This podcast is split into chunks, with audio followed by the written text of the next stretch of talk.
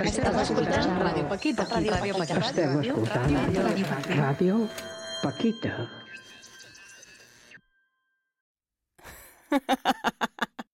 La otra orilla. Historia de mujeres, no. De resistencia, no. Historias de resistencia contadas por mujeres que desafían al mundo.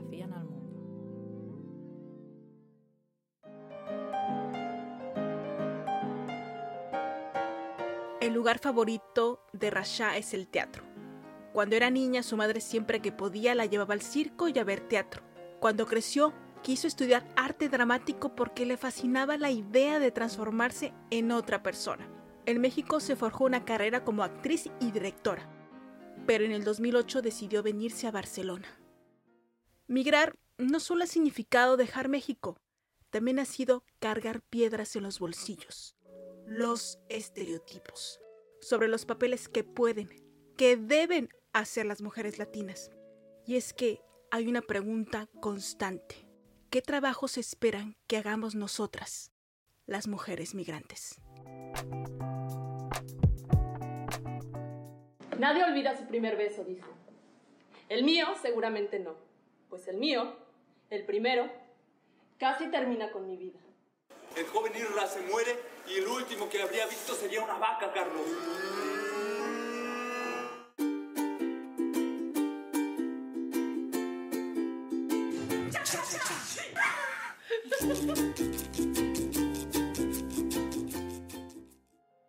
Bienvenidas, bienvenidos a La Otra Orilla. Soy Mali. Los fragmentos que acaban de escuchar son de las obras de teatro Danzones y Besos, Piedras en los Bolsillos, Black and White. En todas ellas, Rasha ha sido directora, actriz o productora. Rasha, junto a su pareja, el clown Ricardo Cornelius y otros amigos, crearon en México la compañía de teatro Sonámbulos, especializada en clown y comedia física. Aquí Rasha. Estamos en la Universidad de Barcelona, en el edificio antiguo. Un área que a mí me gusta mucho y tenía ganas de que aquí hiciéramos como este encuentro porque es un lugar que, son los jardines traseros del edificio antiguo de, de la Universidad de Barcelona. Pues es un jardín que me gusta mucho porque tiene unas fuentecitas ahí que tienen peces y a mí me gusta mucho sentarme debajo de este árbol que es un sauce llorón. Y yo digo que es mi alter ego, porque yo también soy medio llorona. Hay muchos lirios, el lirio también es una flor que me gusta mucho.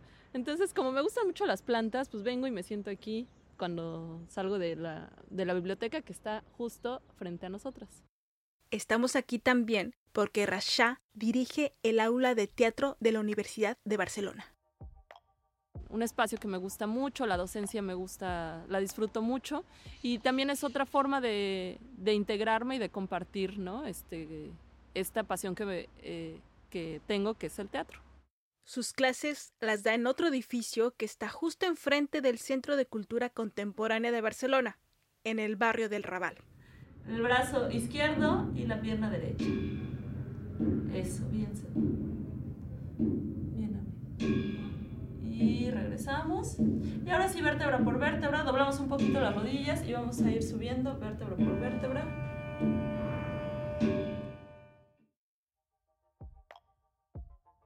Rasha se licenció en arte dramático por la Benemérita Universidad Autónoma de Puebla. Hizo mucho teatro en México, algún que otro cortometraje y también dio clases. Pero un día quiso saltar el charco. Las únicas universidades que ofrecían un doctorado en, artes escénicas o en teatro eran dos, que era eh, el GITIS, la Universidad GITIS, que es una universidad rusa, y el Instituto del Teatro, aquí en Barcelona. Uno de sus profesores le aconsejó que se viniera al Instituto del Teatro, pero ella se empeñó en aprender ruso para irse a GITIS. Estaba con mi novio, que ahora es mi marido, pero en ese entonces, pues los dos nos íbamos a aprender ruso a Puebla y pues entre los dos practicábamos, ¿no? Y era pues así como muy este lento todo y como para hacer una tesis doctoral, pues no lo íbamos a lograr. Así que entonces me decidí venir a Barcelona. Y... Rasha cruzó el charco, pero no lo hizo sola. Vine con mi pareja, Eh, sí, eso yo creo que también ayudó mucho que, que, llevara, que durara yo tanto tiempo aquí porque finalmente traía una parte de mi vida, de mi familia, de, de, México, ¿no? O sea, la migración, vivir un proceso migratorio es, es difícil y, y, yo creo que traer una parte de tu casa siempre aminora toda esta dificultad, ¿no? Digo, la, la puede también este, agudizar, pero en mi caso no fue así, fue, mm, ha sido muy bonito este proceso migratorio, vivirlo acompañada. Aquí, Ricardo Cornelius.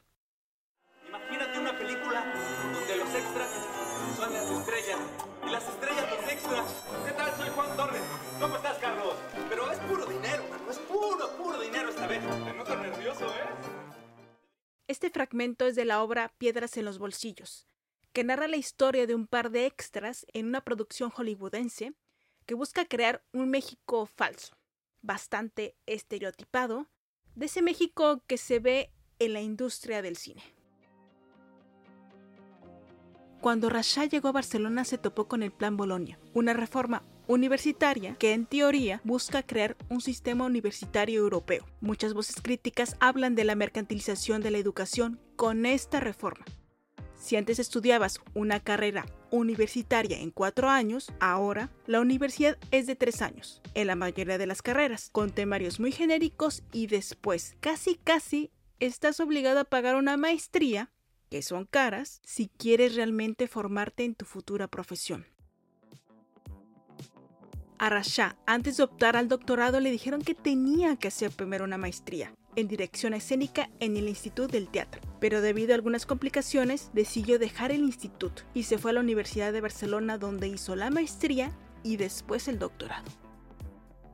Rasha llegó con una visa de estudiante y una beca, y aunque su migración fue privilegiada, tardó 10 años en conseguir un permiso de trabajo. Para aguantar económicamente le tocó hacer trabajos mal pagados, sin ningún tipo de garantía. Gente que la conocía le sugería ciertos trabajos como por ejemplo... El cuidado de adultos mayores.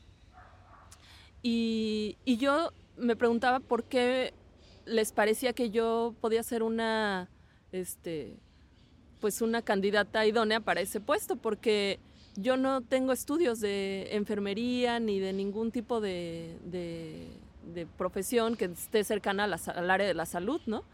Y, y, entonces, pues muchas de las respuestas eran porque pues las latinas son más cariñosas, ¿no? Los estereotipos. Y esos estereotipos también son el pan de cada día dentro del mundo de la actuación. Yo puedo hacer personajes eh, con otros acentos y con otras historias y, pareciera que aquí no se puede, ¿no? Eh, también hice alguna vez un casting para el Teatro Nacional. El casting lo hizo al poco tiempo de llegar a Barcelona. El Teatro Nacional es un teatro público creado por el Departamento de Cultura de la Generalidad de Cataluña que es el nombre del gobierno autonómico de esta comunidad de España. Y, bueno, el problema era que aparentemente para ellas y ellos eh, me veía muy latina. Y yo pienso, bueno, pues soy actriz, ¿no? O sea, al final, mm, no sé, si los clásicos y todos los textos se tienen que hacer con las personas eh, donde nacieron, pues entonces nadie podría ser Shakespeare que no fuera inglés, ¿no? O inglesa.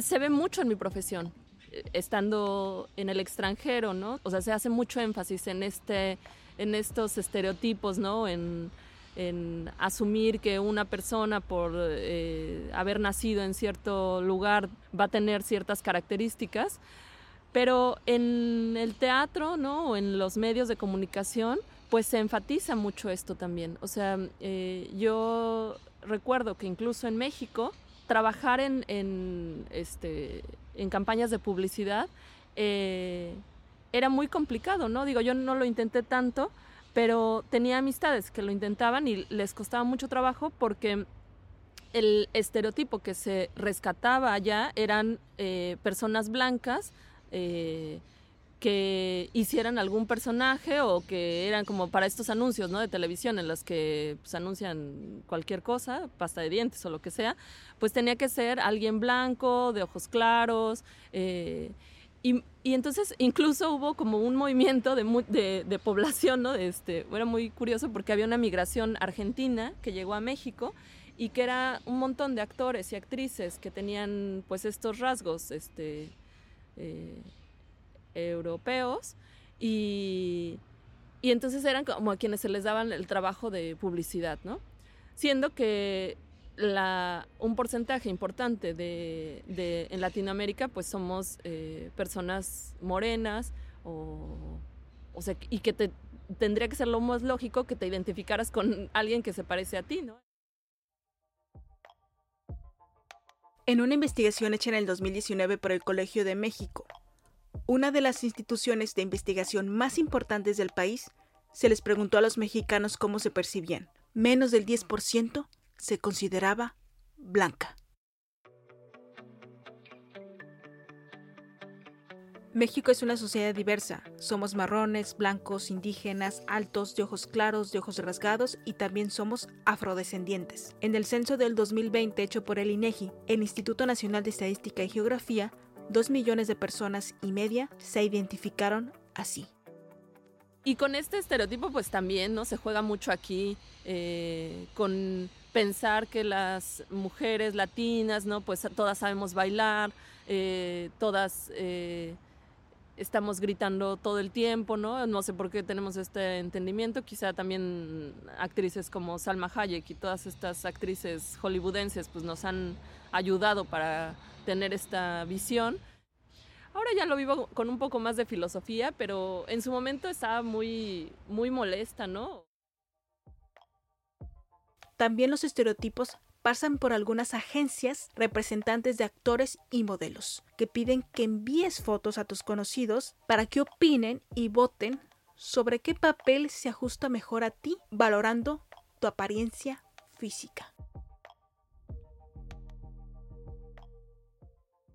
Vergonzoso y la verdad es que también se me hace eh, triste que perpetuemos esto también. Como creadores escénicos, creo que no deberíamos de, permitirlo también. Entiendo que en esta industria es muy difícil ir en contra de esto, eh, pero creo que finalmente la creación no debería de tener esta, eh, o sea, este filtro, ¿no? O debería de tener esta postura inicial. Porque cortas toda la posibilidad creativa de una persona. Y esos estereotipos también aplican a los espectáculos que dicen hablar de Latinoamérica. Eh, yo he visto espectáculos ¿no? en los que se refuerza este estereotipo, muchos de ellos porque están dirigidos por hombres europeos ¿no? que tienen una visión parcial de lo que es eh, México y la identidad eh, latina. Y nosotras creo que también tendríamos que, tenemos esta responsabilidad de ser cuidadosas con, con esto, ¿no? Buscando obras de teatro que hablen sobre Latinoamérica, descubrí una obra que se llama Las Latinas Son, teatro social creado por mujeres migrantes que denuncian el machismo, el racismo, la desigualdad, discriminaciones que viven las mujeres migrantes en España. La obra es de la compañía Teatro Sin Papeles, que sobre todo actúa en Madrid, pero se han llegado a presentar en otras partes de España. En el 2022 actuaron en Barcelona en el primer festival de teatro migrante Al Raval. Mucho ojo con las colombianas. Hmm. Seguro que es una puta. Tiene cara de, de latina, de, de indígena. ¿Por qué? ¿Quién? ¿Violencia? ¿Segura? España, a día de hoy, no ha ratificado este convenio. Agradece. Es una obra en la que ellas escribieron el guion y se interpretaron a sí mismas. La directora de la obra es la colombiana Camila Pinzón. Algo similar pasó en Barcelona con la obra Mexicatas, en la que ocho actrices mexicanas contaban sus experiencias individuales y colectivas de su exilio por tierras españolas y catalanas. Esta obra, al contrario de Las Latinas Son, fue escrita por Sergi Belpel, un dramaturgo español. Tienes que decirlo. No puedes quedártelo dentro. Te hará daño. Dilo. Sácalo. ¡Escúpelo! ¡Vomítalo! Venga, va, dilo ya, que es lo primero que te viene a la mente cuando alguien te dice Cataluña. En ambos casos me surge la pregunta, ¿a las actrices latinas solo se les permitirá actuar en papeles en las que se representen a sí mismas o al estereotipo de mujer latina? ¿Qué es una mujer latina? Me imagino que es una persona que se encuentra con más gente, que es sociable, parla en china, de que habla, de que comparte. Pues se me viene una mujer con muchas curvas, morena de pelo y morena de piel, con mucho pecho, mucha cintura, como muy así, como muy extravagante, mmm, que le gusta mucho bailar, no sé. A nivel físico, eh, de estatura corta y ancha de caderas, morena de piel y de, y de cabello, y a nivel conductual, pues una persona uh, alegre. Pues se me ha venido a la cabeza una mujer ancha, risueña, activa, movida. Le pedí a varios amigos que hicieran esa pregunta a sus conocidos para conocer cuál es el imaginario colectivo cuando decimos mujer latina. Ya no solo hay una limitación a la hora de interpretar según qué tipos de personajes. Dirigir una obra de teatro en Barcelona es una carrera de obstáculos. Yo creo que es difícil. O sea, lo veo, veo, te digo, veo las carteleras y la cartelera dudo mucho que haya un porcentaje que llegue al 50% de personas migrantes que estén dirigiendo espectáculos. Y mujeres migrantes latinas, estoy casi segura que no hay ni una.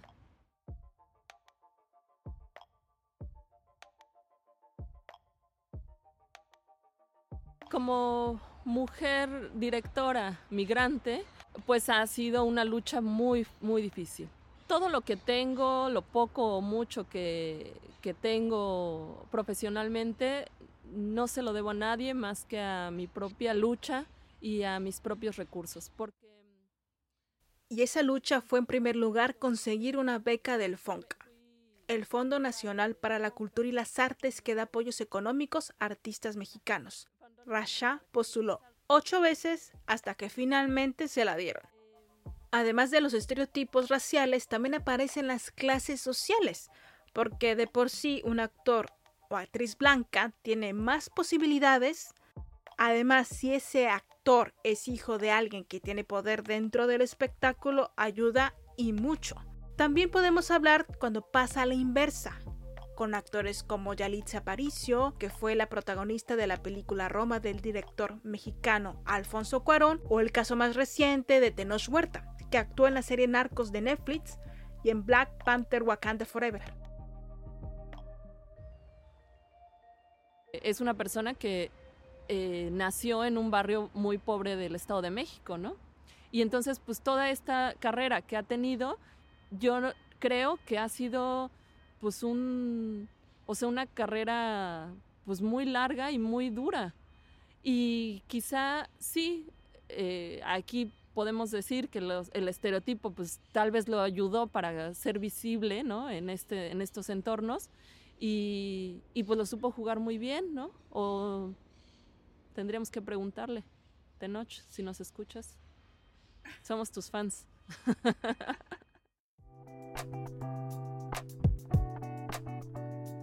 es muy raro que veas a una mujer migrante que esté dirigiendo un espectáculo en un teatro pues como el Yura, el Nacional, ¿no? O sea, es muy complicado. Y, y entonces, cuando yo empiezo a moverme profesionalmente y algunas personas, ¿no? Eh, que se dedican al teatro ven mi trabajo, pues me ha pasado que me dicen comentarios así como, ay, mira, no sabíamos que dirigías tan bien, ¿no? O, ay, no, no, eh, claro, porque estudiaste aquí, ¿no? Y, y, yo pienso, yo llevo dedicándome al teatro más de 20 años. O sea, es mi vida.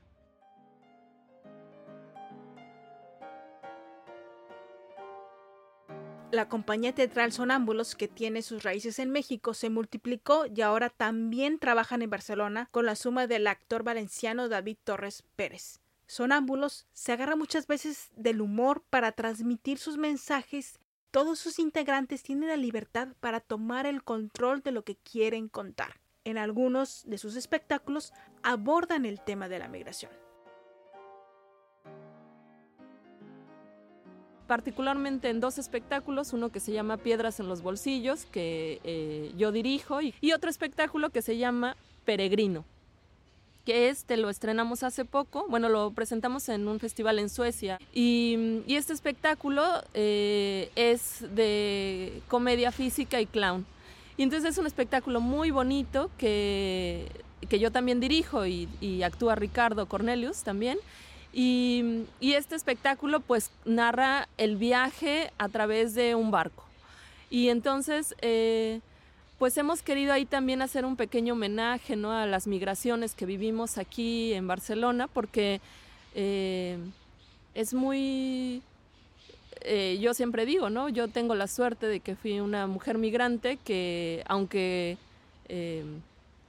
aunque vino por el cielo, busca el mar porque tuve esa fortuna de viajar volando, de tener la posibilidad de regresar a mi casa, pero hay muchas migraciones aquí que no tienen esa posibilidad. Lo particular de estas puestas en escena es que en muchas ocasiones hay poco texto, o nada, con la intención de que la mayoría de las personas puedan entenderlo. Aunque Rasha ha navegado en dos aguas, por un lado en la actuación y por el otro la dirección, hay algo que le incomoda de la actuación. Eh, como actriz creo que hay una parte en la que te ves un poco eh, atrapada en la imposibilidad de que son personajes que ya tienen como una historia. Y lo que me incomoda como actriz muchas veces es hacer los estereotipos. Y, y creo que en la dirección tengo la posibilidad de romper estos estereotipos. Entonces, y bueno, en la investigación ni se diga, ¿no? Porque finalmente, pues, eh, es, es, eh, hay mucho trabajo teórico. Pero sí, creo que disfruto, ahora que lo dices, más la dirección. Justo porque tiene una parte creativa que me permite eh, comunicar las cosas con mayor libertad. Y en la actuación, al haber todos estos estereotipos o todas estas este, como restricciones raciales, pues es más complicado, ¿no?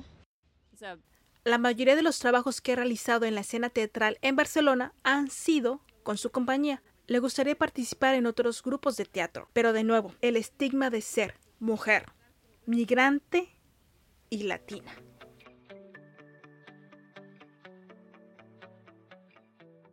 Los espectáculos de sonámbulos han viajado por varias partes del mundo y México está muy presente en sus giras porque es una forma también de ver cómo está el panorama teatral allá. El teatro que se hace en México es muy exigente, como que siento que el público está más familiarizado con ver teatro de buena calidad.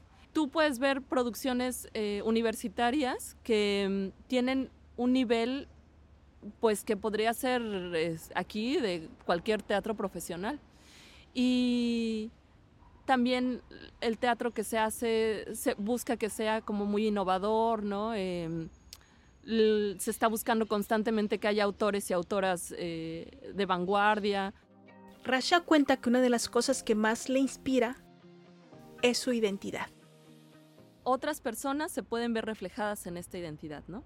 Y hay una, un saludo en maya que me gusta mucho que es Inlakech Halaken. Y entonces esto es cuando te saludas, ¿no? Y que dices, eh, Inlakech es yo soy otro tú y la otra persona te responde, tú eres otro yo. Parte de esa identidad lo lleva en su nombre, Rasha Kalkuha, que significa rayo muy hermoso. Es un nombre maya que escogió mi mamá y que le agradezco mucho que lo haya escogido porque me gusta mucho. Y, y es del Popol Vuh, que es el libro sagrado de los mayas. Es uno de los dioses que intervino para la creación del mundo. Otra cosa que le inspira la rabia, ¿no? También a veces, o sea, toda la rabia que se vive en este mundo que está chueco. O sea, estamos en un mundo que está raro, es muy injusto, no puede ser que haya cosas tan eh, desiguales, ¿no? Eh, eso significa que algo no está girando bien. Ahora una pausa y volvemos. Una altra vegada una mica més fort? No.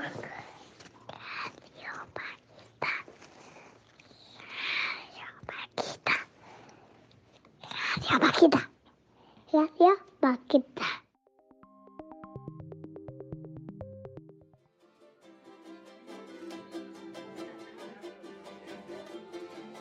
Otra de las pasiones de Rasha es el son jarocho, un género musical que se toca principalmente en el estado mexicano de Veracruz, aunque también se toca en partes de Oaxaca y Tabasco. El instrumento básico es la jarana, un instrumento de cuerda descendiente directa de la guitarra barroca. Este tipo de música tiene raíces africanas y también españolas. Incluye la percusión con una tarima, una especie de tablado, en donde el zapateado es un elemento clave. Además, puede haber cajón, violín y otros instrumentos. La música se combina con una especie de poesía cantada, versos que pueden ser improvisados o versos ya escritos que son parte de la tradición.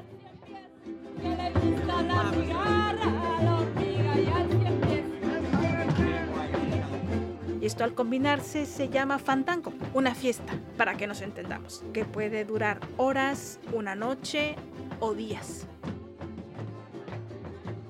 Rasha se metió de lleno en el son jarocho con su pareja, aquí, en Barcelona. Asistió a talleres, se compró una jarana y Después nos unimos a una comunidad de son jarocho que hay aquí en Barcelona, que pues, es como una comunidad muy ecléctica porque son personas de...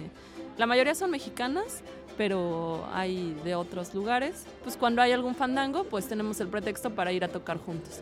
Y el fandango tiene esa peculiaridad que es una cosa muy, este, pues muy volátil, ¿no? O sea, que te ves, haces música, eh, compartes y después todo eso se desvanece. También es una forma de traer un pedacito de la cultura de México y romper de nuevo el estereotipo de la música que representa México. También la música está cooptada de alguna forma por estos estereotipos en los que eh, pues asumes que en México escuchamos eh, mariachi todo el tiempo o no sé, o estos géneros, ¿no? Eh, digo, la banda ya sería demasiado pensar porque incluso creo que hasta la banda no está tan familiarizada, ahora sí que la banda no está familiarizada con el género de la banda. Además, para Rasha, el son jarocho se asemeja al teatro. Creo que eh, es que es un- una actividad muy bonita. Es como muy, muy rica en muchos sentidos, porque es casi catártica, ¿sabes? El hecho de que tenga, de que haya canto, ¿no? Porque claro, se canta, se, bueno, se versa, ¿no? Este, eh, se baile, se toque, se conviva. Em, pues genera esta, esta, esta comunión que también se ocurre, ocurre en el teatro, ¿no? O sea que eh, por una noche o por un momento tú te vinculas con otras personas con las que probablemente no tengas ningún otro vínculo, ninguna otra relación y probablemente no vuelvas a tenerla, pero en ese momento están todas juntas, ¿no? O sea, se genera ahí una, una complicidad que es muy particular y muy bonita. Y yo eh, siempre he pensado y, lo sigo pensando que, o sea, vivir un proceso migratorio eh, dentro de las ventajas o de las eh, consecuencias que debería de, de tener es volvernos mejores personas o mejores seres humanos.